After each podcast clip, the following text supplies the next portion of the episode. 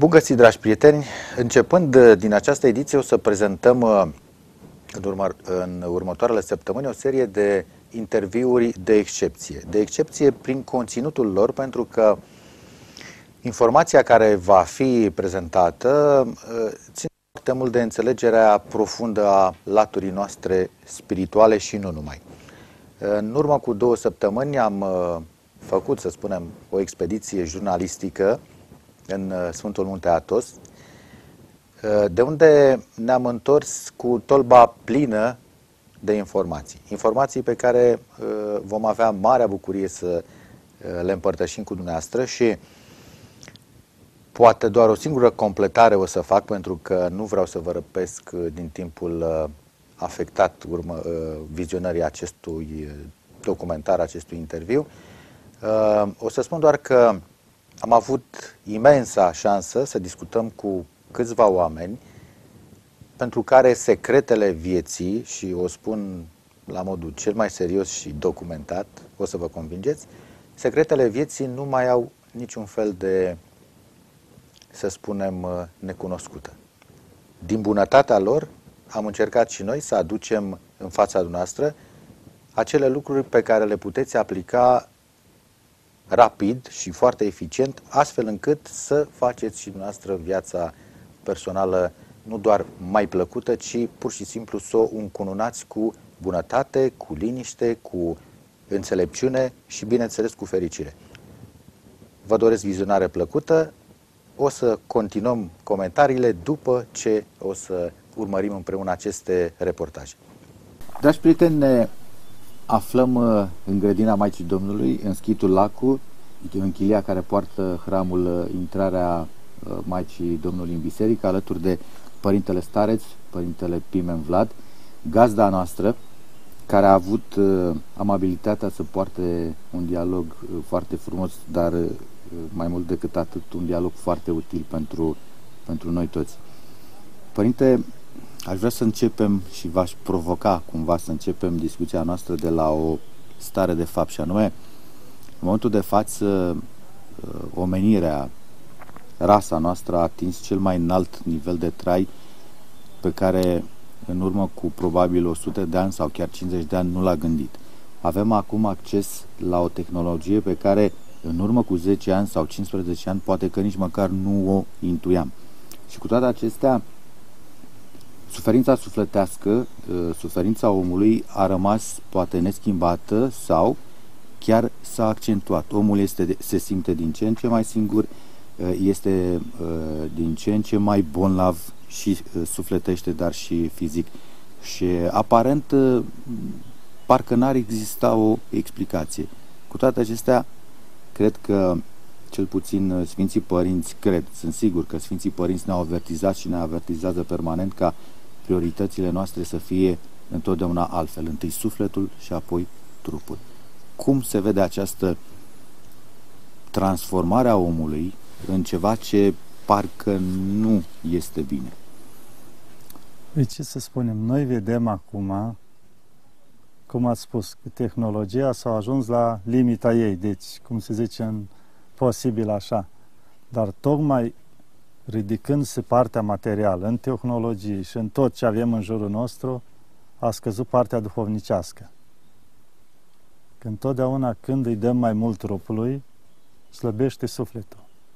De asta zice, trebuie să existe un echilibru cu trupul și sufletului. dă și trupului hrană ca să fie bun, de muncă, de treabă, de tot ce e nevoie. Dă-i odihnă, să aibă mintea limpede dă mâncare, se poate trăi, dă ce are el nevoie.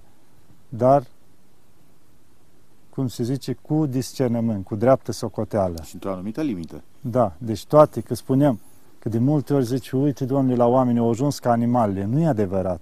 O, animalele au limite. Omul nu are limite. Animalul cât îi trebuie să mănânce, mănâncă, cât îi trebuie să bea, bea, cât îi trebuie să doarmă, doarme, deci el are limite omul nu are. Deci omul a ajuns mai rău decât animalele. Pentru că am uitat, cumva, nu că am uitat, dar am încercat să dăm deoparte sufletul. cumva s-a ajuns acum foarte mult în lume să meargă pe ideea că totul e aici. Să trăiesc bine, ce o mai fi dincolo în vedea. Dar sufletul, care e nemuritor, ce facem cu el? Tocmai aici e că omul are glasul lui Dumnezeu în el care este conștiința. Și oricât de rău ar fi omul, la anumite momente îl mustră. Și atunci încearcă să-și astupe lucrul ăsta prin partea materială, prin distracție, prin trai bun, prin toate condițiile care le vedem. Ei, și asta nu pot decât să ne facă rău. Mergem, cum se zice, din groapă în groapă, tot mai rău, mai rău, scădem duhovnicește și atunci nu se poate, deci, scăzând duhovnicește, să avem și o minte sănătoasă, un trup sănătos. Că în momentul în care sufletul se îmbolnăvește, adică nu-i dăm ce trebuie, nu-i dăm hrana lui sufletească, întrerupem legătura cu Dumnezeu, hrana sufletească care e rugăciunea, după aia Sfânta Spovedanie, Sfânta Împărtășanii, toate astea îi întrerupem, nu-l hrănim la timp și cum e nevoie, se îmbolnăvește și trupul. Deci trupul nu poate trăi fără suflet. Deci când moare omul, pleacă sufletul, trupul ajunge țărână din ceea ce este luat. Deci el se datorează datorită sufletului. În același timp, sufletul are nevoie de trup ca să ostenească, să facă faptele bune, să facă una alta. Deci ele sunt împreună, nu pot trăi. În momentul în care sufletul a ieșit, trupul se întoarce în țărână și putrezește. Deci nu, nu se pot una fără alta. Ele trebuie să existe într-o comuniune, dar să nu conducă trupul. Sufletul trebuie să conducă. Cum spunea Părinte Cleopa. Îi spunea, calul, stai, Zice, până aici ți-am dat de mâncare cu tare, acum treci la fapte bune, fă metanie, fă rugăciune, priveghere. Ea și ajută pe alții. Deci cumva, zice, ți ajunge, adică trebuie să fii ca un rob, exact cum era un rob care, măi, tu fă asta, îi poruncești, așa trebuie să asculte trupul de suflet. În momentul în care trupul se ridică deasupra sufletului, îl înnădu și îl ninorocește. Și de asta, tot ce este acum, vorbim, tehnologii și asta, asta toată merge pentru starea bună a trupului și sufocăm sufletul. Și prin asta, mai mult decât atât, omul îi se pare că dacă o descoperi toate astea, au fost îngăduite Dumnezeu ca omul să descopere, deja au ajuns la nu știu ce înălțime, ce grozav este și ce au făcut. Dar vedem alt lucru. Spuneam că omul este singur, da? Deci niciodată nu au fost oameni mai singuri ca acum. Dacă îi întrebi pe toți, indiferent că se duc, se distrează, trăiesc, în, știu eu unde lucrează, ce fac, toți suferă de singurătate. Deci singurătatea nu o găsești că dacă am mai mulți în jurul meu, mă distrez, mergem, facem, ne completăm singurătatea, nu. Deci singurătatea asta, golul care lipsește, e tocmai golul ăsta legătura cu Dumnezeu. Prin rugăciuni, prin fapte bune, prin smerenii, prin dragoste, atragem Harul lui Dumnezeu. Și asta completează golul care ne lipsește din sufletul nostru. Deci fără Dumnezeu nu se poate fără legătura, fără tainele bisericii prin care este mântuirea noastră, Sfântul Botez, mai departe, fiecare cum își ia taina a cununii, a, cum se zice, în călugărie, în asta, este spovedania, este Sfânta Împărtășanie, Sfânta Liturghie, toate astea, deci fără asta nu este mântuire. Și atunci, deci toată tehnica asta noi dând de o parte de Dumnezeu, nu ne face decât rău. Și vedem, s-a ajuns acum prin toate astea, mass media și tot ce este în jurul nostru, deci ne răpește timpul, fără folos. Fiecare om, acum puțin sunt care reușesc să nu se uite la televizor sau să uite doar la o știre, ceva și atâta. Deci foarte mult spune, ziceam vrut și eu să mă uit 5 minute și m-am trezit că au trecut două ore. Deci timp pierdut, pentru că acolo nu găsim nimic folositor chiar de este un pic folositor, după aia ai o oră pentru 5 minute folositoare, ai o oră care nu e folositor. Și anulează totul. Anulează totul. Deci deja tu starea cu care după ce te-ai uitat la televizor, vezi că nu mai ai nicio treabă. Te-ai uitat, să zicem, la un cuvânt folositor, la ceva, orice ar fi acolo folositor. După aia toate celelalte care urmează îți dărâmă lucrul ăsta și te adunci într-o stare mult mai rea. Și trezești când zici, mă, eu am vrut să mă uit la ceva, să mă folosesc și m-am trezit cu uite unde am ajuns. Deci ne trage tot în jos lucrul ăsta.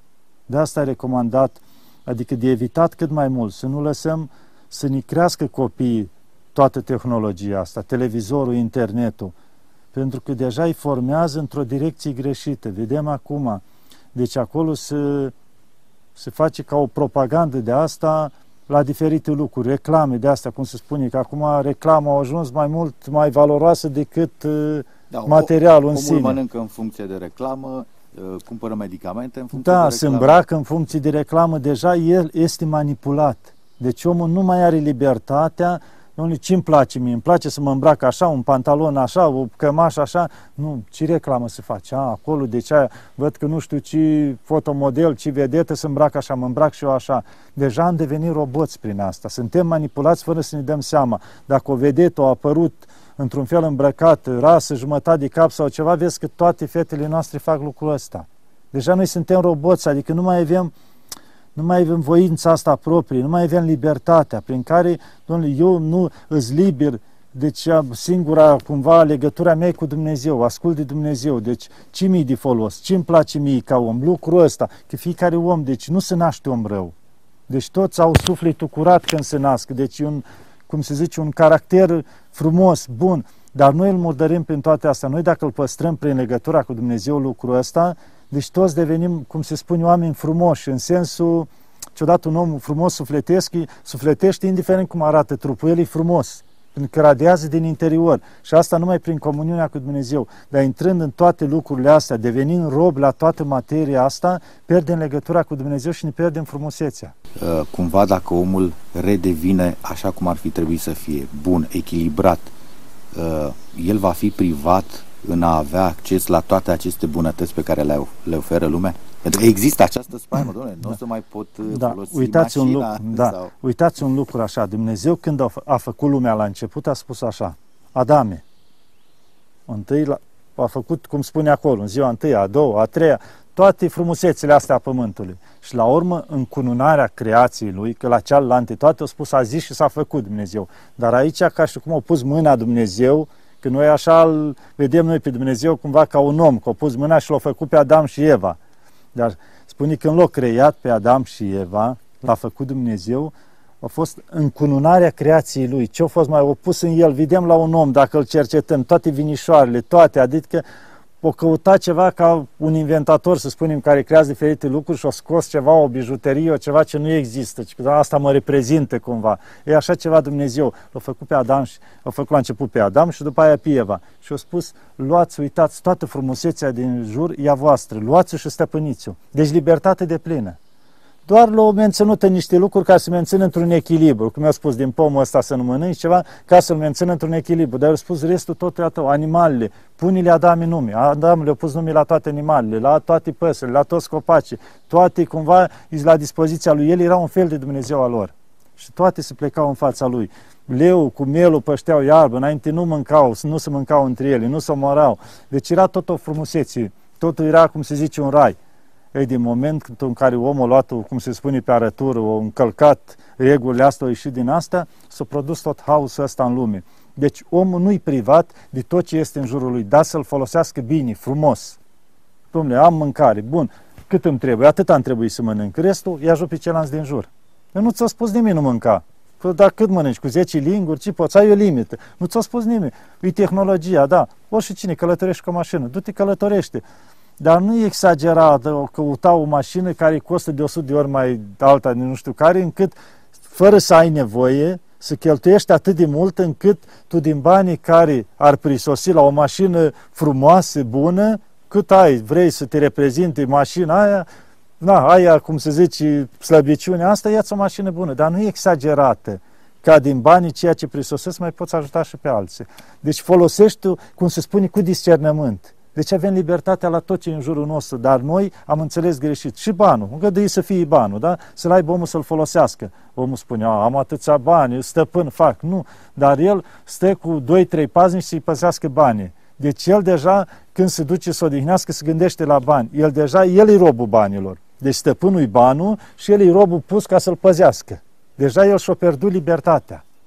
Noi spre asta, prin materia asta, o înțelegem greșit și ne pierdem libertatea. Și de asta spunem, ni frică că, vai, nu mai avem acces la toate. Ba, nu avem acces la toate, dar să le folosim frumos, bine. Cum le folosim? Și exact cât e nevoie, nu mai mult. Măi, atât am trebuie, atâta. Orice om înțelege, familia acasă, să aibă niște condiții frumoase, copiii, să bucure, să ducă, cum să zicem, duminica undeva, după biserică, la iarbă verde, să ducă undeva la mare, nu-i oprește nimeni. Bucurați-vă de tot ce în jur, dar frumos. Nu te duci și faci beții până nu mai știi ce cu tine și după aia toate răutățile și urgiile lumii. Deci aia nu-i bucurie. Uite, să luăm așa. să duc doi tineri la discotecă, da? Chefuiesc toată noaptea acolo, domnule, ce mai îndistrat? Beu, se distrează, fac nebunii. A doua zi îi vezi că distruși și moral, și fizic. trupești, și fizic, tot ce vrei. Deci la pământ, cu ce s-au ales ei? Poate și o bală de ficat sau ceva, că ai exagerat ce ai luat și asta ești a doua zi. Deci, ce ți-a adus bucuria aceea?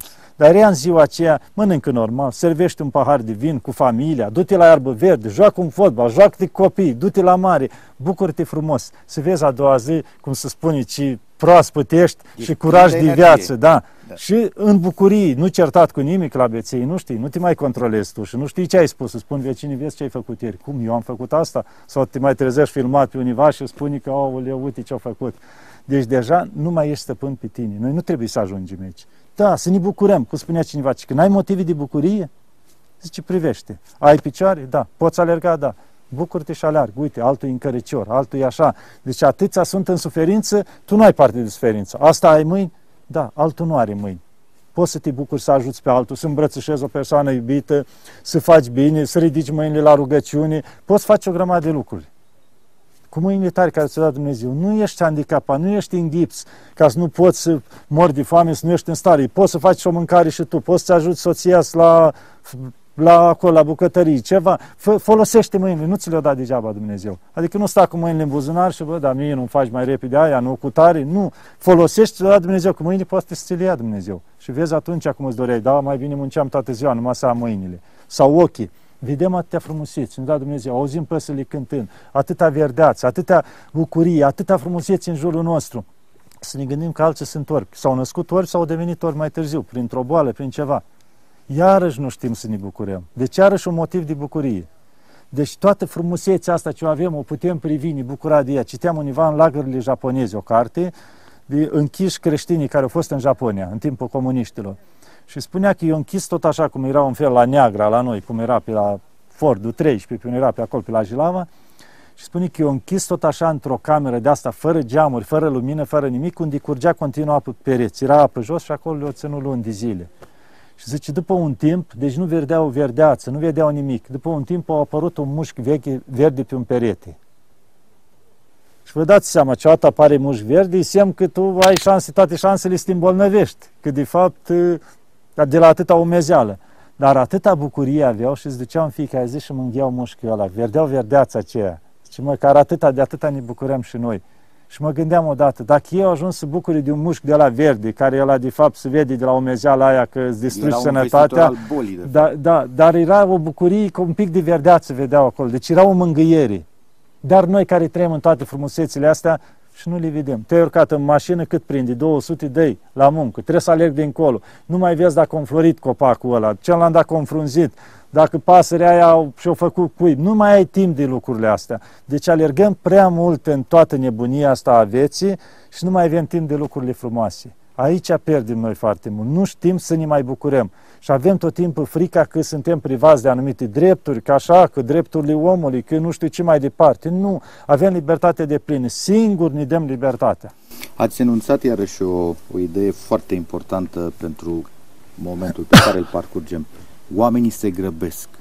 Există, s-a creat uh, într-un timp relativ scurt o educație chiar în sensul ăsta. Grăbește-te pentru că timpul nu stă pe loc, nu te așteaptă, fără pe de bani, uh, Uh, avansează foarte repede în ierarhie, dar de fapt omul grăbindu-se în acest fel către ce se îndreaptă? Știți cum e treaba? Deci viața e prea scurtă ca să ne batem joc de ea. Să nu profităm de ea, să ne folosim frumos. E prea scurtă. Și atunci cum se spune că grăbiți-vă, spre cine grăbim? Spre moarte. Că eu dacă alerg mai repede, ce fac? Ce mi se întâmplă? Ce am câștigat mai mult? Deci toți prin moarte mă duc. Când merg încetul, care repede, la 50, la 70, la 100, la cât a îngăduit Dumnezeu, deci tot acolo ajung.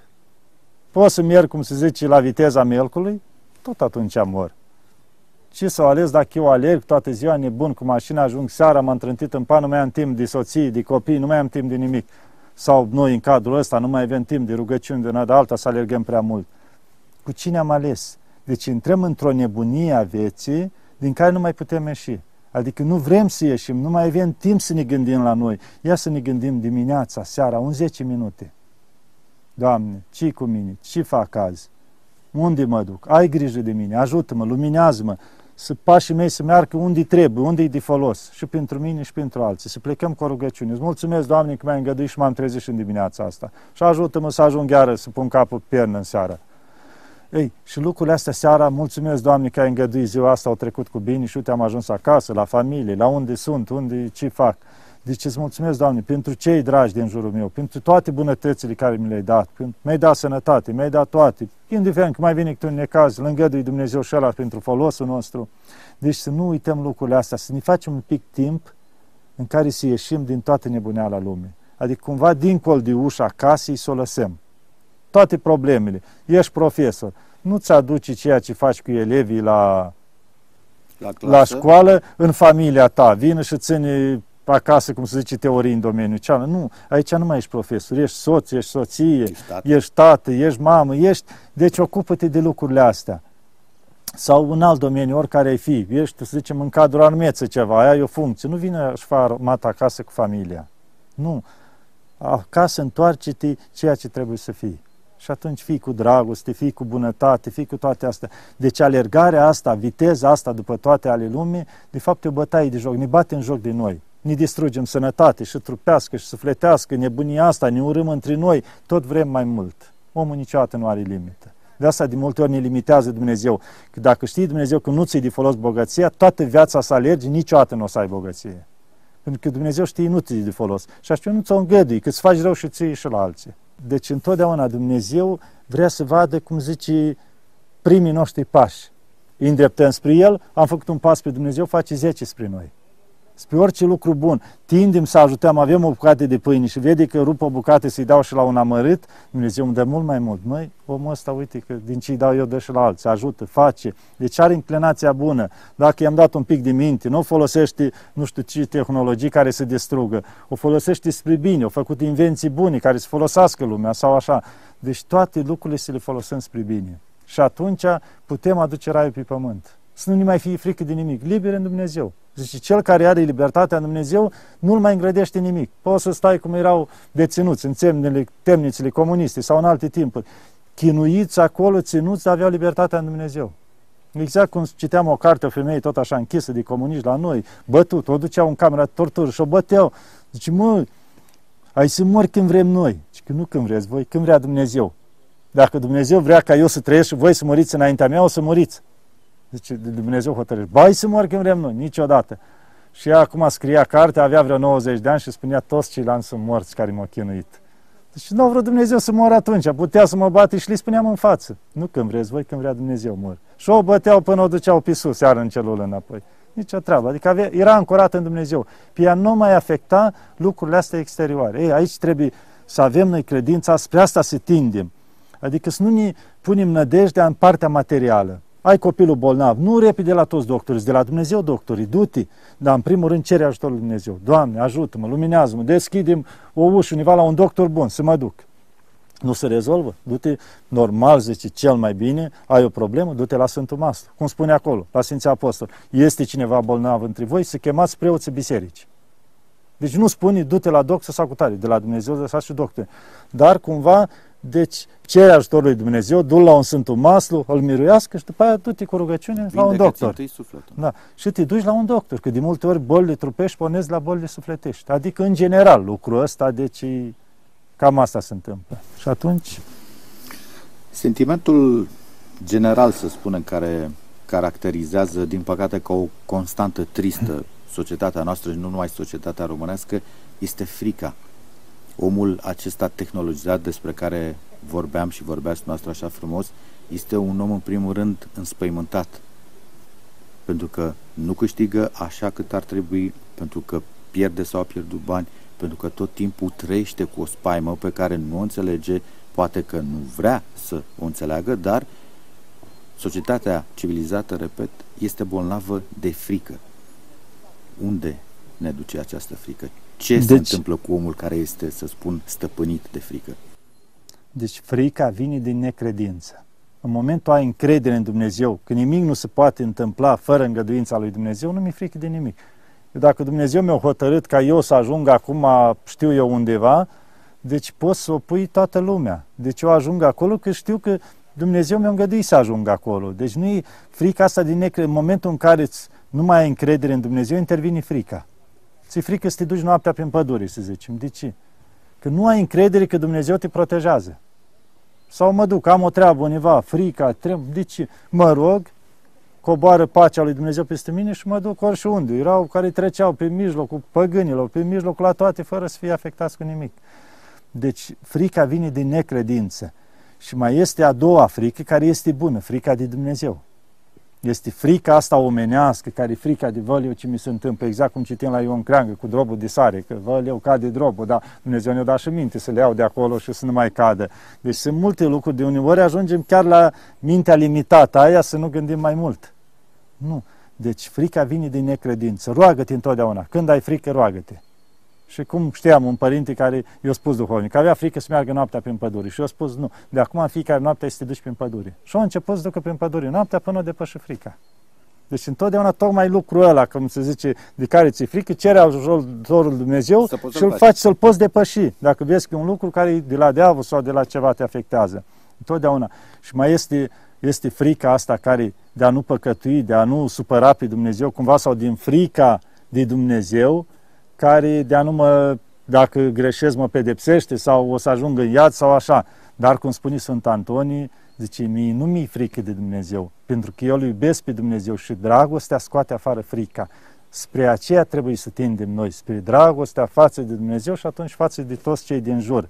Pentru că dragostea scoate afară frica. Deci asta e o treaptă frica, că ne limitează la păcate. Măi, mi-e frică de Dumnezeu. Să nu greșesc. Da, să nu, să nu fac, să nu fac rău, să nu cu tare, că n-am, mi-e frică de Dumnezeu, mă pedepsește, cum am spus, sau știu eu, după aia îmi pierd sufletul.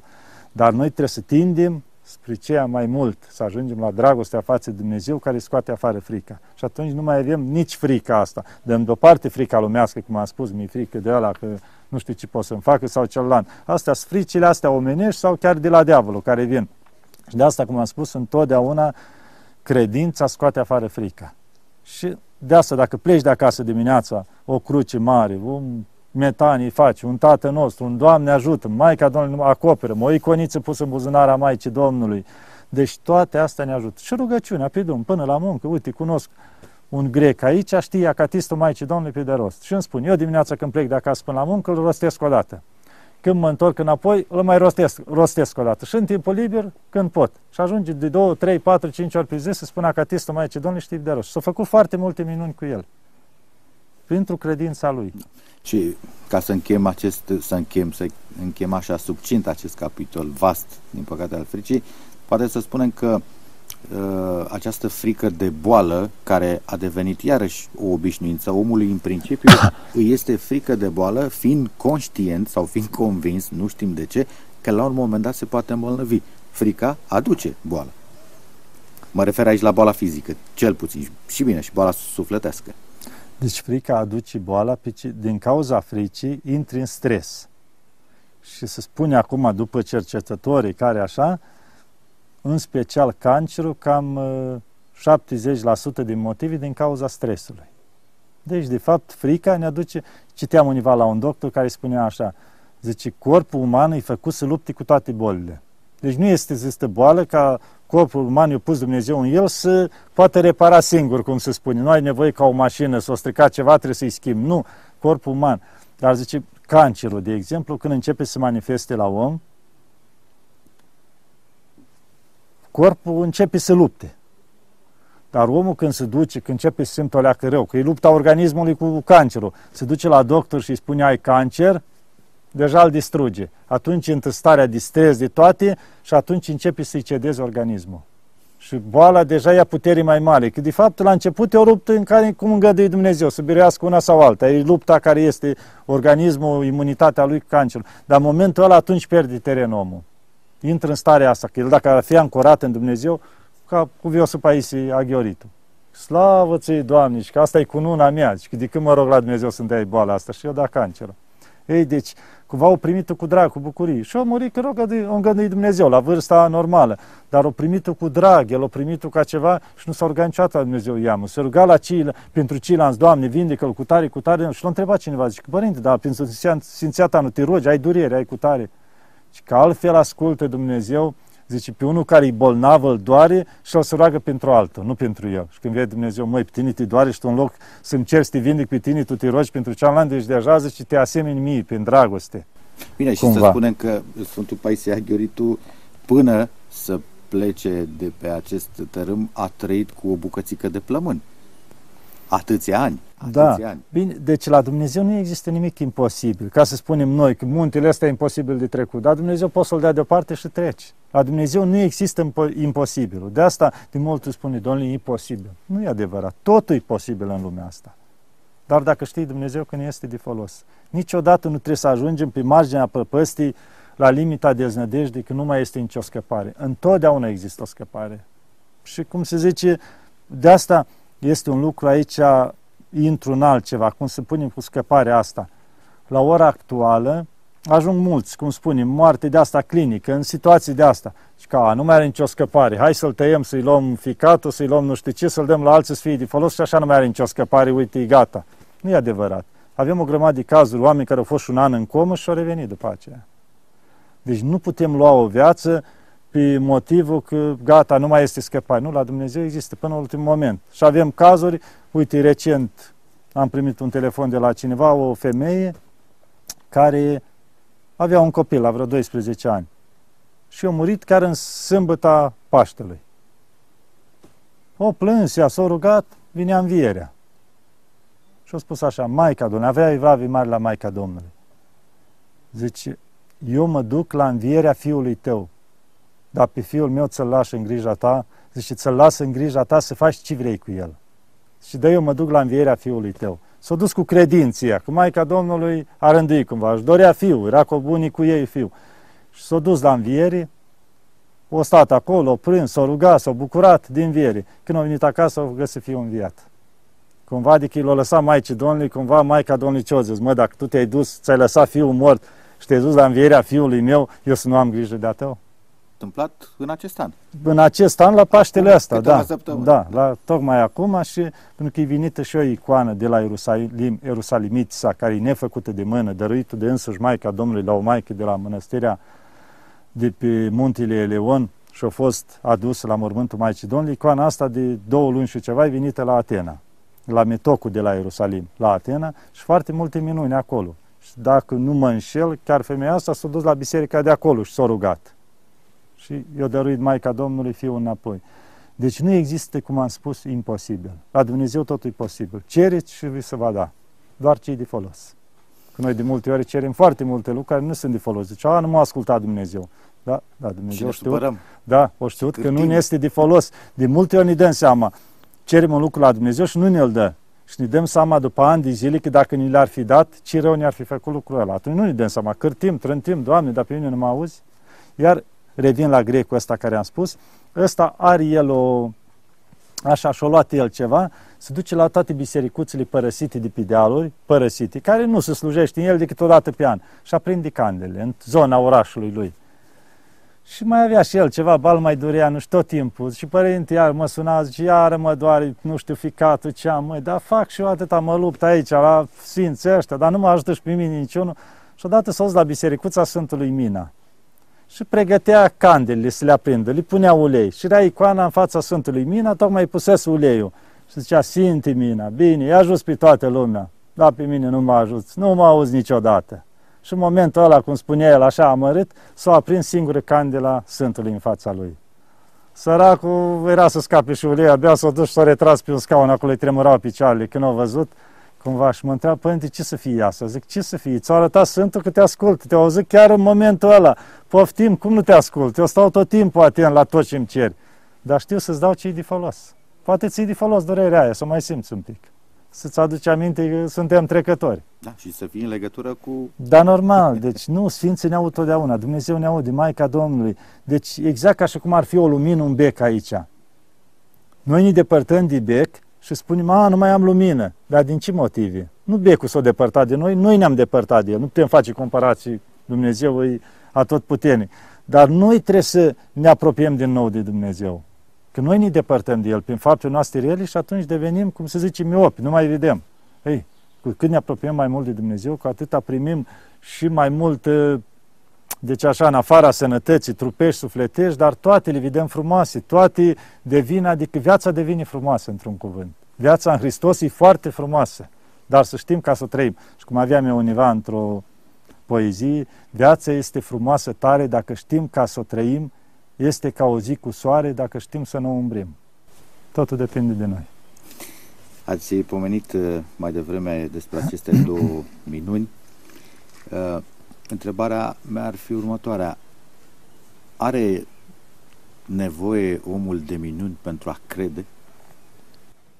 Spunea un părinte că minunile sunt pentru cei necredincioși. Cei care cred mai puțin le îngădui Dumnezeu ca să întărească și ei. Zice, cei care sunt pe calea lui Dumnezeu, care duc viața cum trebuie, aceia nu au nevoie, că ei știu, îl cunosc pe Dumnezeu. Dumnezeu nostru, atât puternic, Maica Domnului, Sfinții, Cerul, Îngerii. Deci noi, noi nu știm, știm, credem în viața veșnică, știm după plecarea de aici când ne ducem, este judecată, ne ducem dincolo, ne așteaptă bucuria sau chinul după viața care am dus-o. Deci cunoaștem lucrurile astea și știm toate poruncile, dacă fac așa îmi fac rău, dacă fac așa, deci fac bine, ajung unde trebuie. Deci nu e nevoie de minuni pentru lucrurile astea. Da, Dumnezeu le îngădui pentru cei care sunt mai slăbiți în credință, așa, ca totuși să existe minuni, să întărească. Și chiar și cei care sunt așa, că cei care sunt credincioși și sunt întăriți se bucură la minuni. Ceilalți, pe ceilalți îi trezește sau mulți sau uite, uite chiar, eu chiar nu credeam că chiar poate Dumnezeu să facă lucrul ăsta, o fi El univa în cer acolo, dar nici chiar așa. Adică când se trezește în fapt cu minunea și atunci Dumnezeu îl trezește. Iar la cei care duc viață sfântă se bucură. Uite, adică ei știu că Dumnezeu îi ajută, așa, dar se bucură ca și cum știi că prietenul e tot timpul acolo, îl sună, vorbește, dar uneori vede că vine și se întâlnește cu el, se bucură mai de aproape, adică printr-o minune, cum se zice. Exact așa și aici. Deci cumva comuniunea mult mai adâncă la cei care îți mai apropiază Dumnezeu, la ceilalți îngăduie Dumnezeu minunile ca să se apropie și ei mai mult de Dumnezeu. Să se trezească. Da. Uh, am început discuția noastră cumva de la Adam și Eva, da. să spunem. Lucrurile, cel puțin în mare, sunt cunoscute cam de toți, cel puțin în lumea noastră creștină, în lumea ortodoxă, lucrurile se știu, mai mult sau mai puțin. După această greșeală, să spunem, a proto-părinților noștri, au urmat o succesiune de greșeli, de păcate, care și în zilele noastre, să spunem, s-au transferat în uh, marea sa pedagogie, Dumnezeu a transformat păcatul și greșeala într-o formă nu doar de corecție, ci într-o formă cumva de șlefuire a omului, astfel încât, din păcate, aș încerca să spun eu, poate cu siguranță noastră mă puteți completa, păcatul a devenit acum cea mai bună formă de trezire a omului și nu doar de trezire a lui, de, de transfigurare a, a, a ființei sale în ceva bun. Adică nu putem spune că păcatul e bun, dar uneori Dumnezeu se folosește de el pentru anumite lucruri. De exemplu, dacă ai mândrie, deci asta e tot un păcat. Dumnezeu caută toate căile ca tu să te zmerești, pentru că, cum spune acolo, Dumnezeu celor zmeriți de har, celor mândri li stă împotrivă. Deci cumva păcatul, să zicem, nu că ar urât de Dumnezeu, dar cumva cel mai urât de Dumnezeu, păcatul mândriei care vedem și îngerii au căzut din cer și tot mândria asta, adică, cum se spune, asta este o vorbă, mândrie luciferică, adică de asta care dărâmă tot. Ei, și atunci, deci prin păcat, noi cădem. Cum spuneam, Dumnezeu nu vrea păcatul și îi pare rău de păcatul nostru, dar în momentul în care noi, cum am spus, prin mândrie, ne înălțăm, ne ridicăm, ne încădui al păcat, ne îngădui, nu că îl vrea Dumnezeu, îți îngădui o patimă, ceva care să te zmerească. Zice, măi, decât mândru, mai degrabă îi îngădui o cădere în ceva, ca după aia să trezească omul și să stea să pocăiască, zic, Doamne, ce am făcut? Și deja iese de mândria lui. Citeam univa, spune despre un, un părinte univa, se lupta și el în locul lui acolo, dar mai avea gânduri de înălțare, că se lupta bine și așa oarecum. Și așa au fost îngăduința lui Dumnezeu să cadă în desfrânare cu o fată. Au căzut, după aia și-o dat el seama ce am făcut. S-a auzit pe acolo prin sat, uite ce-au făcut cu tare, era univa în zona satului, pa, toată lumea, dă pe el, cu pietri după el, ăla, ticălosul ăla, uite ce-au făcut și așa. Ăsta săracul când au văzut ce am făcut, s-a dus, s-a găsit un mormânt săpat. O intrat în el, trei ani de zile o sta și o plâns acolo toată lumea, oh, lasă-l încolo, că vine, merită lucrul ăsta, toți aruncau cu pietre în el. El un, acolo trei ani de zile s-a pocăit. O îngăduit Dumnezeu după trei ani, deci exista discuții pe seama lui cum e și la ora actuală, că dacă o greșit unul ceva, vuiesc toate ziarele, toate televiziunile, toate că, auleu, ce-o făcut, toți aruncă cu piatra, exact ca la Mântuitorul, cu femeia desfrânată, că deviază acolo, că, zice, cel primul dintre voi care nu are păcat să arunce piatra asupra ei. La ora actuală. Toți aruncăm cu pietre, dar nimeni nu ne îndreptăm, nu ne privim pe noi. Se revine iar asta, o îngăduit Dumnezeu ca el să ridice prin asta într-un fel frumos. Cum?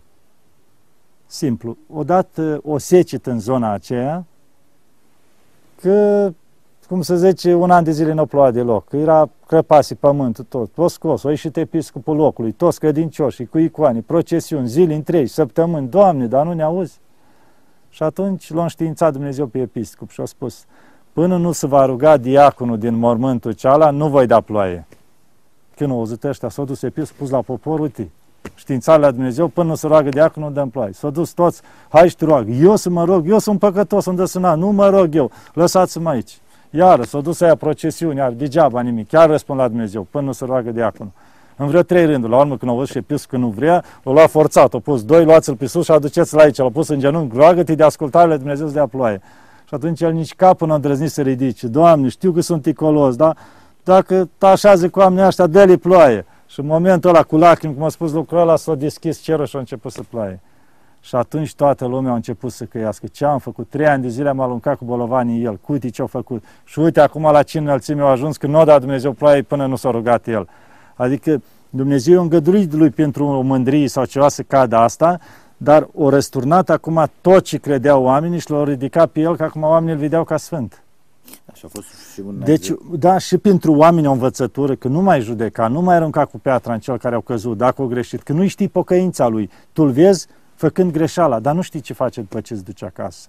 Ei, asta se face, se lovește foarte mult acum în toată lumea, prin mass media, o greșeală a unuia, dacă poate să o mai amplifice, să-i dea nu știu ce amploare, să o scoate și o lună, două să vorbească mai despre ea. Deci tocmai călcăm porunca cea mai, ești fără de păcat, aruncă. Nu ești, și adică... printr-o astfel de tehnică, uh, mintea omului rămâne ocupată și orientată către, exact către lucruri nu doar nefolositoare, către lucruri care ce creează? Creează o spaimă permanentă, o lehamite, o blazare, sătul de viață om. A, nu vezi că toți fac greu peste tot. Pentru că acum ce se întâmplă la televizor, foarte puține lucruri bune se dau. Mai mult lucruri rele. Și pe un om care le nebunești toată ziua numai cu lucruri rele, nu mai are niciun chef de viață, de nimic. Când vede, păi, dar nu vezi, ăia fură, ăia fac, ceilalți nu știu ce au făcut și așa mai departe. Deci eu e o luptă foarte mare și de propagandă. Prin felul ăsta, de a-l dărâma pe om sufletește, să nu mai aibă voința de a face binele, de a face, și așa nu mai are rost, nu vezi că peste tot nu mai e rău cu tare, ce rost are să mai fac binele. Deci e o, e o lucrare a diavolului foarte subtilă, prin care acum orice bătrân în scaunul cu rotiri stă la televizor și îi sucește mintea. Deci nu mai are libertatea, gândește după cum îi impune televizorul. Și în contextul acesta avem o, un avertisment care vine peste secole. Vai de cel prin care vine smintala. Și de ce spun acest lucru? Pentru că mulți spun, domnule, asta mi este meseria. Dacă nu eram eu, era altul. Dar ajung să-și facă meseria, cel puțin sub aspectul ăsta, atât de bine încât ei devin, fără să-și dea seama, mergând să spunem că ei au bune intenții, dar rezultatul este care este, uh, ajung să, să fie complici la un soi de crimă în ceea ce privește mutilarea conștiinței noastre. Dar ce se întâmplă? Aici e greșeala noastră cea mai mare, că dacă nu eram eu, era altul. Dar de ce să fii tu? Ai posibilitatea să accepti. Da. Dacă tu poți renunța la lucrul ăsta, dă-te deoparte. Mâine să mai dă și altul de, deoparte, ți ai exemplu tău sau alt altul și să întrerupi, cum se zice, răul ceala. Dacă tu zici, a, nu eu, așa așa, doctor, fac eu avorturile, că doar le face altul dacă nu le fac eu. Dar de ce să le faci? De ce să-ți murdărești tu conștiința ta? De ce să aduni păcate străine? Toate astea sunt păcate străine. Și a judeca pe cineva, a face un avort, tu ca doctor sau altceva, deci toate astea păcate străine ți le aduni, care nu-i suficient că le ai ale tale, îți mai aduni și alte încarci cu altele străine. Deci toate lucrurile astea trebuie să fim foarte atenți în privința asta, să nu ne adunăm păcate străine. Pentru că suntem responsabili. la acel moment nimeni nu va putea să spună că nu a putut să aleagă. Tocmai avem libertatea asta de a alege. Aici e greșeala noastră, că nu alegem binele. Măi, nu, aleg asta. Chiar vorbeam cu o doctoriță care în cadrul ăsta și spunea, de ce eu nu fac niciodată aborturi? Indiferent, vin, se supără, trântesc alții, nu, duceți-vă la alt doctor dacă vreți, eu nu fac așa ceva. Și cazuri chiar de persoane, vin femei care au probleme mari copiii, păi face acum ecografii din asta și arată. Nu, li spune, duceți-vă, spovediți-vă, împărtășiți-vă și rugăciune.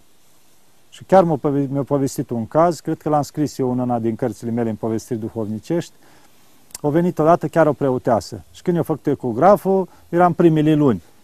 Copilul, deci, nu avea, cum se zice, creier, nu avea nimic, avea numai chisturi, tot capul plin cu chisturi. Și a spus, vezi, o văzut, o chema chiar și pe preotul, soțul ei, zice, poftim, soția ta, care e situația?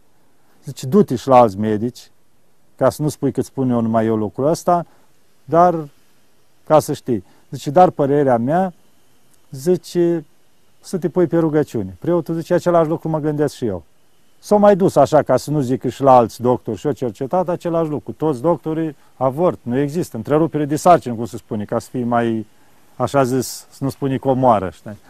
Și atunci s-a întors acasă preotul cu preoteasa, s-a dus să spovedit și rugăciune. Nu s-a mai dus la niciun ecograf. Când s-a apropiat de naștere, s-a venit la doctorița asta să-i fac un ecograf. Când a venit, au făcut, era perfect sănătos copilul, nu mai avea nimic. Dispărus toat, toți, toate, toate chisturile, tot, tot ce exista rău în organism era normal. Și că poftim, rodul rugăciunilor și ascultării față de duhovnic și așa. Și atunci s-a născut copilul, un copil frumos, i-a pus numele Matei și după aia chiar că duhovnicul era duhovnicul și la preot și la preoteasă și la doctorița asta, aveau același duhovnic. Și o sună într-o zi duhovnicul și zice, au să vii urgent până la mine. Zice, da, e nevoie cea? Nu, vin așa până la mine. Când ajunge, zice, uite, tocmai vreau să-l botez copilul și tu vei fi nașa. Și-o pus pe ea și-o botezat. Și spune ea, zice, uite câte lucruri frumoase, așa, adică te bucur de anumite lucruri. Putea și ea spui, gata, hai, avort și încheia. Dar nu, vedem rodul rugăciunilor, a credinței, o ieșit un copil sănătos de care se bucură și părinții și nu au pe conștiință o crimă. O crimă. Deci lucrul ăsta, avem credință, se poate întâmpla. Nu știu, ce îngăduie Dumnezeu, dar noi să mergem pe credință. Vrea Dumnezeu, face minuni din orice ce.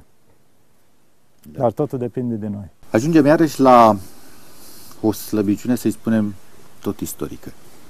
De-a lungul vremurilor, oamenii, poate din ignoranță, poate dintr-o altă stare, n-aș vrea să fiu eu cel care judecă, au uh, dat, l-au învinuit pe Dumnezeu pentru toate lucrurile uh, neplăcute care s-au întâmplat în viața lor și în viața noastră. Îl acuzăm pe Dumnezeu că îngăduie războaie, că îngăduie boală, că mor copii din cauza că Dumnezeu, dacă ar fi bun, n-ar îngădui sau n-ar permite așa ceva. Ce se întâmplă? În toate momentele noi trebuie să găsim o, o cale de scăpare în sensul să acuzăm pe cineva. În loc să ne zmerim, să spunem că din cauza noastră, întotdeauna ne uităm roată pe cine să dau vina. Trebuie un țap spășitor, cum se spune noi, în toate greșelile noastre, în toate răutățile noastre, pe cineva. Și atunci, acum, s-o cam sătărot oamenii să dea vina unul pe altul și dau pe Dumnezeu acum. Deci, din cauza păcatelor noastre, Dumnezeu ne îngădă anumite lucruri. Dar războaiele ce vine Dumnezeu și pune mâna pe armă și te lovește sau ceva, războaiele nu se produc tot de oameni, unii cu alții se bat. Nu vedem acum. De unii, din de, dorința asta de a predomina pe ceilalți de stăpânire, Duhul ăsta de stăpânire care vine de la diavolul, de a stăpâni pe celălalt. Deci Dumnezeu o da libertate omului. Libertate de plină, în sensul bun, nu să facem răutățile. Dar omul caută să ia libertatea celuilalt. Și atunci toate astea e din cauza mândrii omenești. Și atunci noi trebuie să dăm vina pe cineva. Că, de ce a îngăduit Dumnezeu lucrul ăsta? De ce a îngăduit? Dumnezeu a stat cumva deoparte. Ne-a lăsat. Că dacă chiar și-ar lua Dumnezeu mâna de pe noi, pe toată lumea s-ar omorâ unul pe altul. Deci omul e foarte inclinat spre rău și este și diavolul care cumva îi induce lucrul ăsta, îi aduce, uite, n-ar fi rău să faci lucrul ăsta, dar diavolul nu te poți să te împingă să faci lucrul ăsta. Totul depinde de tine, ai libertatea. Și atunci noi nu putem da vina pe Dumnezeu că s-a întâmplat lucrurile astea. Sau dacă îngăduie Dumnezeu să-ți moară un copil. dar Dumnezeu știe. Poate că îngăduim lucrul ăsta, se întâmplă un lucru bun. Nu știi ce ajunge copilul ăla. Poate copilul ăla acum s-a dus un înger în cer. Mai ai un mijlocitor acolo care se roagă pentru tine. Și tu l acuz pe Dumnezeu. Chiar recent, univa citisem un caz cu o femeie care avea un uh, copil și univa la vârsta de 5 ani s-a îmbolnăvit foarte tare. Și stând el ea plângând acolo, Doamne, nu mi luași, când văd copilul deja era în ultimele clipi să plece, ori ridica cumva mâinile în sus, Doamne, să nu îndrăznești să mi lei. Și în momentul ăla l-aude copil vorbind. Când se întoarce copilul, se ridică sănătos din pat. Și acum o să speriat eu un pic, zice, oare a fost frică lui Dumnezeu de mine că, când am strigat la el așa cumva cu pumnii strânși și atunci copilul s-a făcut bine, a continuat viața. Când a ajuns și el după 18 ani acolo, s-a înhăitat și el într-o gașcă din asta așa, droguri, beții, distracții, furturi, tot, de toate răutățile. Și la un moment dat vede, vede ea la televizor că se dă în direct un caz întâmplat. S-a făcut o crimă și erau deja urmăriți de poliție câțiva tineri, între care dă și numele fiului ei. Și când au văzut, ea, cum copilul meu a făcut așa ceva, și dar mai bine murea atunci când avea 5 ani. Deci ea s-a întors acum tot. Ea, Doamne, dar era mai bine să moară atunci. Tu care atunci te certai cu Dumnezeu.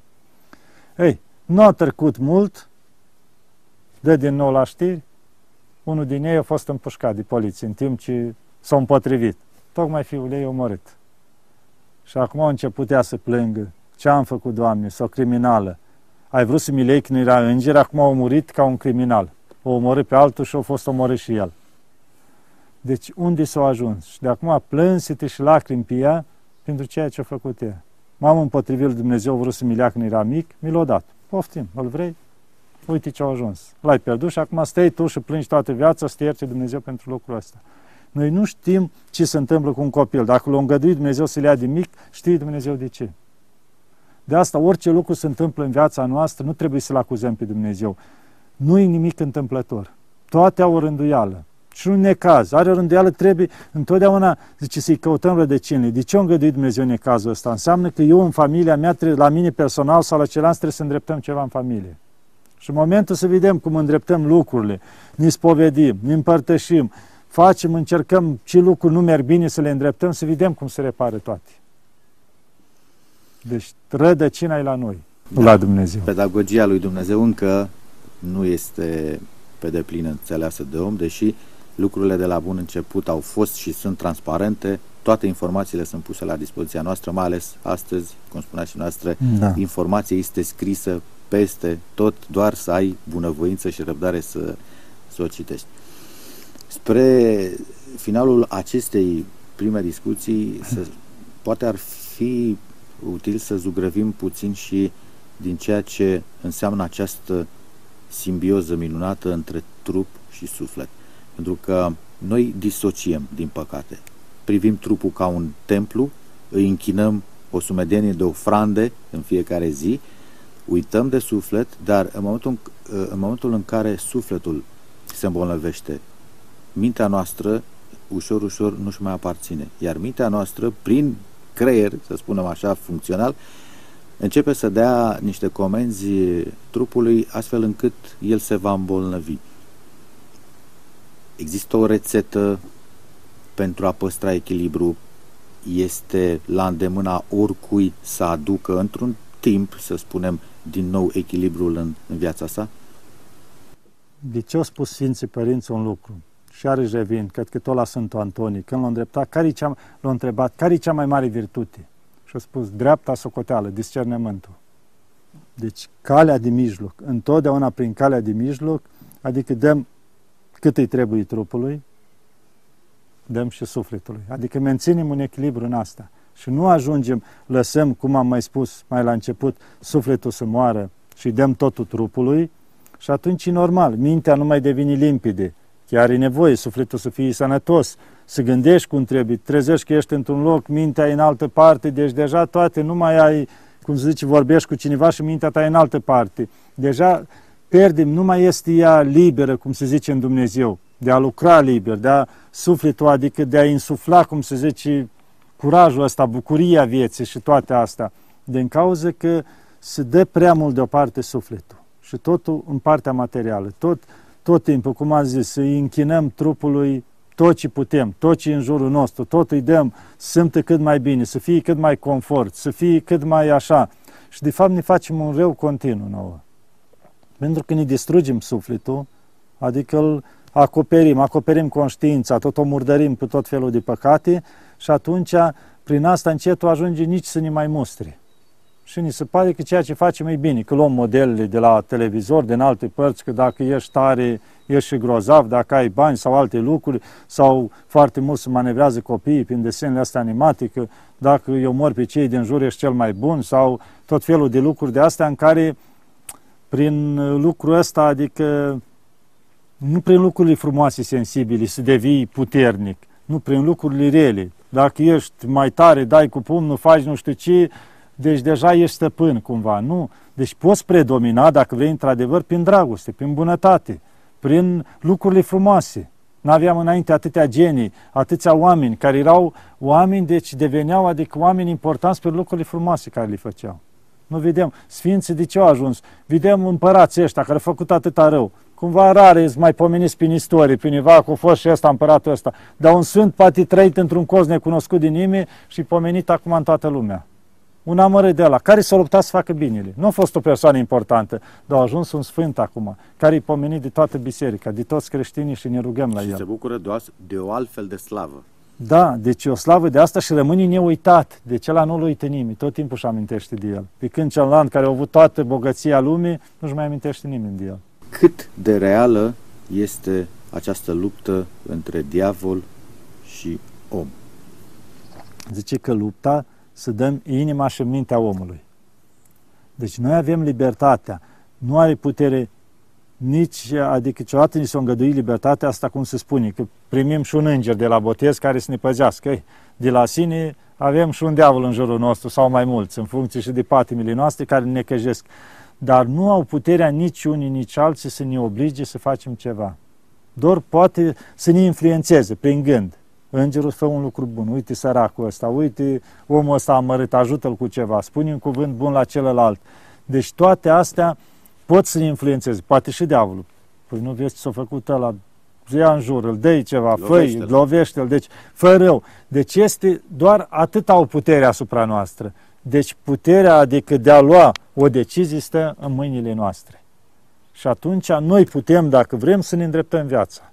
Dar trebuie depus un efort de a ne debarasa de tot ce e rău, de toate lucrurile astea, de patimile astea și atunci putem ca să mergem spre Dumnezeu, să ne apropiem mai mult de Dumnezeu. Cu alte cuvinte, nici în această situație nu putem găsi un vinovat să spunem că m-a obligat necuratul și am făcut Nu există. Nu ce. Totdeauna dăm vina că cineva. Nu vrem să ne zmerim. Egoismul meu e de vină. Întotdeauna se spune că lupta cea mai mare a omului e cu el însuși. De ce a început atâtea războaie? De ce atâtea probleme în lumea asta? Din mândrie. Mi-au zis la ceva, las chiar lui, mi-au făcut ăla fac eu lui. Și totdeauna, la nivel și de țări și așa mai departe. Unul pe altul, permanent, în loc să te zmerești, da, mă, nu e nimic, lasă chiar de am gre- o greșit el, îmi cer eu iertare, iartă-mă, hai să depășesc. Și s-a terminat lucrul ăsta. Zice, unii cuvântul, iartă-mă, fugi diavolul, nu există cum spunea într-un loc, că erau doi călugări și au ieșit din biserică, era priveghere, obosit și mai vorbeau afară. Și au mai deviat o leacă, discuția și la locuri mai lumești. Și sta diavolul și râdea și se bucura să mei acum. Și la urmă se ridică amândoi și își pun metanii. Iartă-mă, frate, pentru tot ce am spus greșit. Spune și cealaltă. Pauleu, s-a distrus totul. Și am diavolul urla când a văzut că tot ce a adunat el prin cuvântul ăsta, că s-a zmerit și unul și iartă-mă pentru ce ți-am spus, dacă am spus greșit sau cu tare, totul se pierde. Deci smerenia nu poate să o suporte diavolul prin smerenii ne ridicăm, ne apropiem de Dumnezeu. Cum poate fi tradusă smerenia, să spunem, în, în termenii pe care îi înțelege omul acum? Deci smerenia, acum, la ora actuală, cum zice cineva, păi dacă ziceți bun, zice socoti prost. Sau zice aia, las că cu ăsta merge, că și așa, nu știe multe. Deci, în sensul ăsta, a început să nu mai fie apreciată lucrul ăsta. Înainte era foarte apreciată. Cine era zmerit, zice, uite ce dar are cu tare. Acum ești socotit înapoiat, ești cu tare, dar nu ești la nivelul nostru, nu știu ce. Dar tu poate cunoști mult mai mult decât ei, dar te zmerești. Lasă acolo, lasă zic ei așa. Dar nu avem decât de câștigat duhovnicește în lucrul ăsta. Și atunci, deci smerenia în sine nu e înțeleasă de mulți la ora actuală. Dacă ești bun, zice că ești da, un handicapat Naiv. în ceva, da, un prost acolo, prea mult nu știi, deci nu știu cum să-i găsesc cuvântul, deci e cumva din treapta mai de jos, cumva. Că noi suntem, suntem cei grozavi, cu uite, ci așa. De asta se face și propaganda asta multă peste tot, să apari, să pune, vedem, prin ziare, televizor, internet, ce grozavă eu, faci un lucru cât de mic, bun acolo, vrei să le expui peste tot. Deci tendința asta, adică ceea ce ajunge mereu la mândrie. Smerenia, nu, totdeauna te acoperi, te las acolo, mai să văd de păcatele mele, nu stau să judic, că zice, după asta cunoște omul duhovnicesc, cel care nu-i judică pe ceilalți. Stai toată ziua și, ah, ce-a făcut cu tare, uite așa, ce-am cu tare. Nu ai nici pace și îți faci și ți rău, judecând pe ceilalți, păcate străini. Spune că a venit o femeie la duhovnic și părinte, cu tare. Și a început și păcatele ei, dar cum se spune, o spovedi și jumătate de sat. Că cu tare, că am făcut cu tare, că m-a supărat vecina, că mi-au făcut ceilalți așa, că cu tare. Sta preotul, a ascultat vreo oră și cum ai femeie, ce canon să-ți dau ți Du-te acasă și adu o piernă. Sta asta să gândea, ce că fi având nevoie părintele de piernă. Aduce pierna și hai cu mine în clopotniță. Bătea un vânt de acolo, zice, rupi pierna. O ruptul și-o împrăștiat penile tot. Și că acum canonul care ți-l dau, abia acum îți dau canonul, să te duci să aduni toate penile înapoi. Părinte, dar e imposibil. Imposibil? Astea sunt vorbele tale, care Zice, ai venit și mie și mi-ai spus, ai judecat tot satul, dar tu lucrul ăsta îl faci, după cum am înțeles, cu cine te întâlnești, vorbești de cealaltă. Ei, lucrurile astea sunt exact vorbile aruncate la altul, ei distrus poate situația lui, ai spus ceva rău de soția la unul și ai făcut-o să se certe cu soțul ei sau la altul cu tare. Din toate vorbele astea aruncate, iurea despre ceilalți, nu faci decât rău. Și atunci, întotdeauna judecând pe alții, ne facem și rău nou și celor din jur. Cu alte cuvinte, smerenia este sau temelia creștinismului. Și temelia, cu siguranță, în primul rând, dar uh, un cumul de calități bune pe care omul le poate avea oricând. Și se spune că printre ele s-ar regăsi modestia, înțelepciunea, îndelunga sau nesfârșita răbdare, blândețea. Da. Și smerenia e la dispoziția oricărui om, indiferent de funcții, de la cel mai amărât care trăiește într-o groapă și poate nu are nimic și ăla dacă vrea să poate smeri, până la cel mai mare, din cadrul bisericesc sau lumesc. Smerenia e la dispoziția fiecăruia. La, în orice zi, la orice moment, în ce situații, are motive de așa ceva. Smerește în fața celuilalt. Nu când cumva ești pregătit și vine cealaltă și îți spune, te laudă, nu știi, și spui, vai, da, eu sunt smerit. Nu, în momentul în care ți se pare ție nu știu cât de bine și vine unul și te înjură și îți strântește, îți mai trage și una sau te scuipă în față. Să poți depăși lucrul ăla. Da, mă, are dreptate. Dumnezeu i-a poruncit, că așa făceau sfinții. Vinea cineva, te înjura în față, fără să fii vinovat. Și spunea, a, punea imediat în minte, Dumnezeu porunci să facă asta, sau undeva am greșit. Și îți cerea tot era iertare. Și depășea totul, se împrăștea totul. Că era și o lucrare a diavolului aici, cumva, ca să-i aducă tulburare sau ceva. Deci smerenia să nu lipsească la niciun om. Asta, că spunea univa, am citit, zice, smerenia te ridică până la porțile cerului și milostenia ți le deschide. Și prin smerenie omul, de fapt, regăsește adevărata putere. Asta e. Adică Dumnezeu ne-a dat modelul cel mai mare de smerenie. S-a coborât din cer, s-a întrupat din trup de-a nostru, o răbdat toate bagiocoririle aici pe pământ și s-a răstignit la urmă. Adică și-a dat viața pentru noi. Ce model de mai mare de smerenie? Am făcut noi lucrul ăsta? Care suntem ca o furnică, nu avem, cum să zice, nici în fața măreției lui Dumnezeu. Și El s-a zmerit până la moarte pentru noi. Și mie mi-e greu că m-a înjurat sau mi-a zis o vorbă de rău vecinul și nu le iert toată viața. Ce dovadă dăm noi că suntem exact cum spunea acolo Mântuitorul, când vineau evrei și noi suntem urmași ucenicii lui Avram. Și dacă ați fi fiii lui Avram, ați face faptele lui Avram. Dar zice, sunteți fiii satanii pentru că faceți faptele satanii. Așa și noi spunem creștini, urmașii lui Hristos. Faptele, nu vorbele. Suntem urmașii lui Hristos, ce facem? Ce a făcut Hristos? Să vedem ce facem noi. Și fiecare să-și cerceteze conștiința și dă răspuns. Nu e nevoie să întrebe pe altcineva.